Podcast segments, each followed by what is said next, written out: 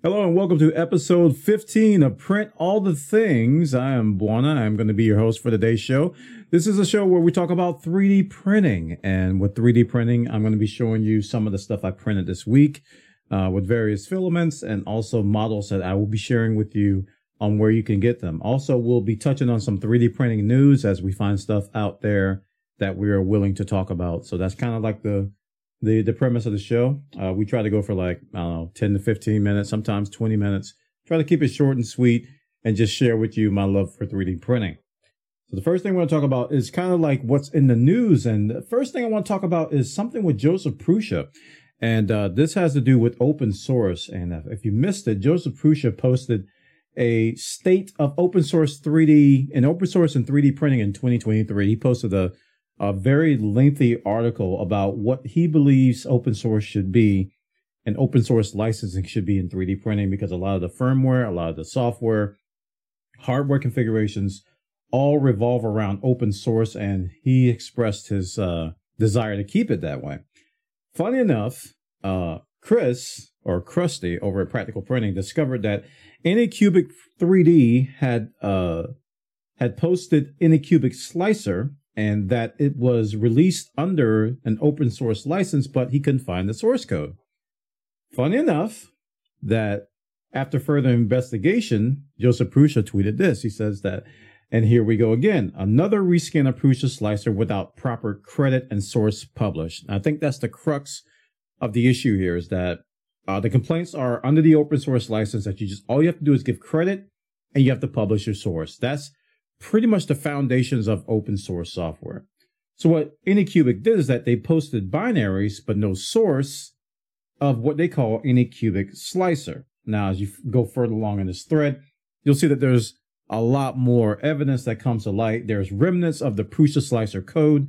There's even icons of Prusa Slicer still in their repository. Um, and that's that's kind of bad. Also, there's even references to Anycubic research, as you can see in this screenshot here. So that points to the to the uh, notion that they did a search and replace for Prusa and put Anycubic there in the, the copyright. Um, this is looking pretty bad for Anycubic, and they are they are apologizing. They're saying we're going to keep you informed of the outcome. We're going to be trying to make this right. And I think the, the, the premise of the open source letter was to uh, get away from the fact of, or get away from the activity of companies getting caught violating open source licenses before they actually comply with them. Because if Krusty had not said anything, would Anycubic have done anything about this? Um, I'm pretty sure somebody else would have found it, but it seems like they're responsive to these things when people uh, call them out on it. And I think that's backwards. I think you should be proactive with uh, open source licensing. Um, and again, if you go back and read Josef Prusa's article on the state of open source and 3D printing, that was the big thing he was talking about.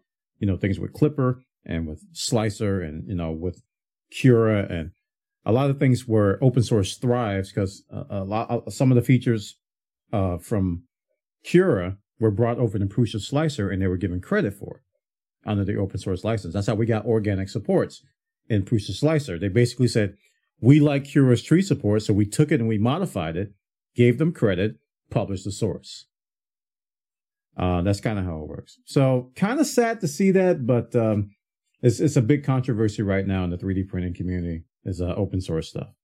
So let's talk about what I printed. A little bit more no, good news or better news. Uh, first thing is from SWAT 3D. I showed you his uh, his trucks that I did. I did a racing truck in a couple episodes ago. This one is a classic roadster car. You can get this over on My Mini Factory uh, to download the model. And I printed a, a version of it in the silk blue on Polymaker. And uh, you can get this. I'll put links in the show description. This is the silk blue here, right here. The silk blue from Polymaker. Uh, it's Azure blue. Uh, also on their the Polylite land on, on the Polylite brand. This is the Silk PLA, uh, just called Silk Blue. And then there's other color I have called Azure Blue. And you can see stuff in both of these. So there's Azure Blue and then there's Silk Blue. So here's what it looks like. And there we go. It is a Silk Blue Roadster. and it's in silk. I gotta get the tell my brain to go in opposite directions. And it turned out pretty good. It's articulated, print in place, no supports needed. Works really good. It's got good tolerances. Nice little model. Nice little model there of this classic Roadster in silk blue. I love this color, man. I love this silk blue. Definitely love it. So check it out. Uh, Swath 3D. It's in my on my mini factory. You can get the model there. I'll put the link in the show description. Uh, the next model I want to talk about is, and this one's going to be in both the silk blue and the azure blue, is a model from Clock Spring 3D, which is a modeler that I'm very fond of.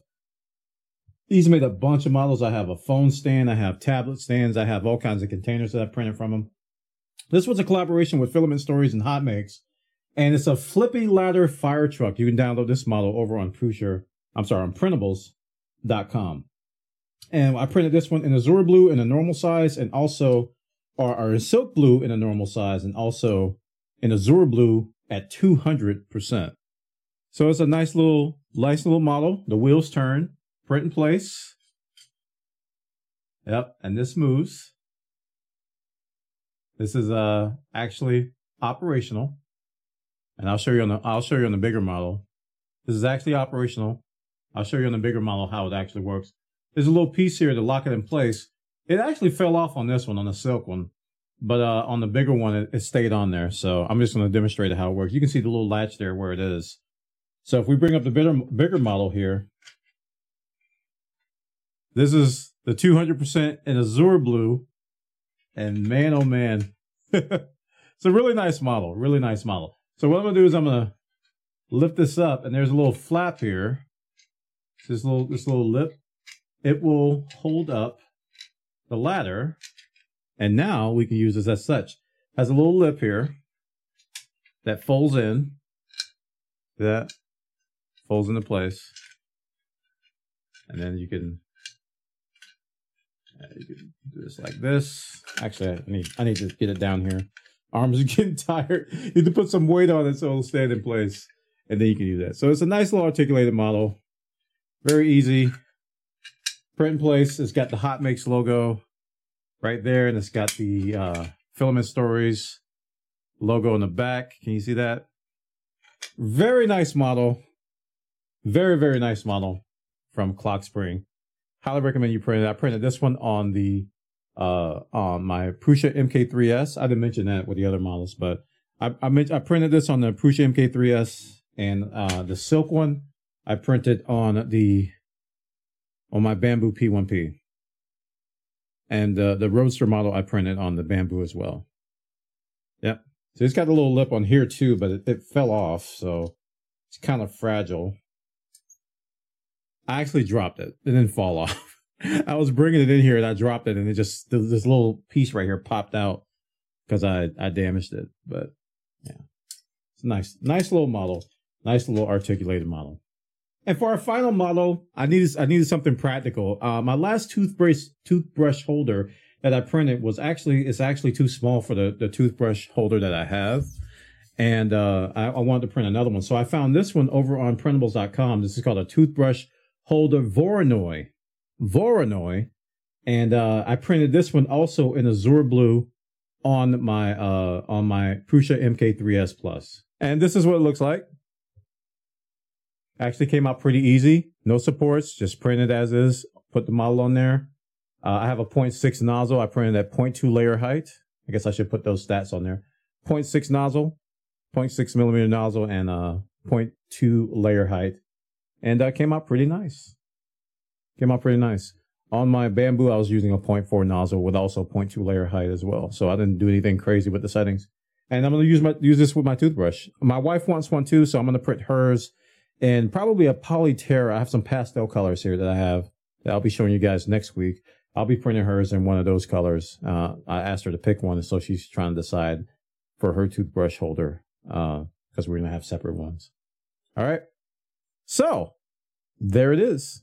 And that concludes this episode of Print All the Things, episode 14. I hope you all enjoyed the content. I'm going to be doing another episode next Wednesday, going to record that. And letting you guys know what I'm printing or anything that's in the 3D printing news that you guys can uh, can fathom. Check out my YouTube channel, youtube.com slash at Bwana Labs, where I post time lapses and other 3D printing related content. It's also on Twitter at twitter.com slash at Bwana Labs as well. Or you can follow me on my main channel, youtube.com slash at Bwana, twitter.com slash at Bwana, or twitter.com slash Bwana.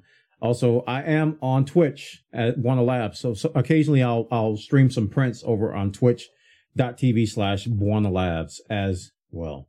Thank you for watching the show. I'll see you next time on Print All the Things. Take care.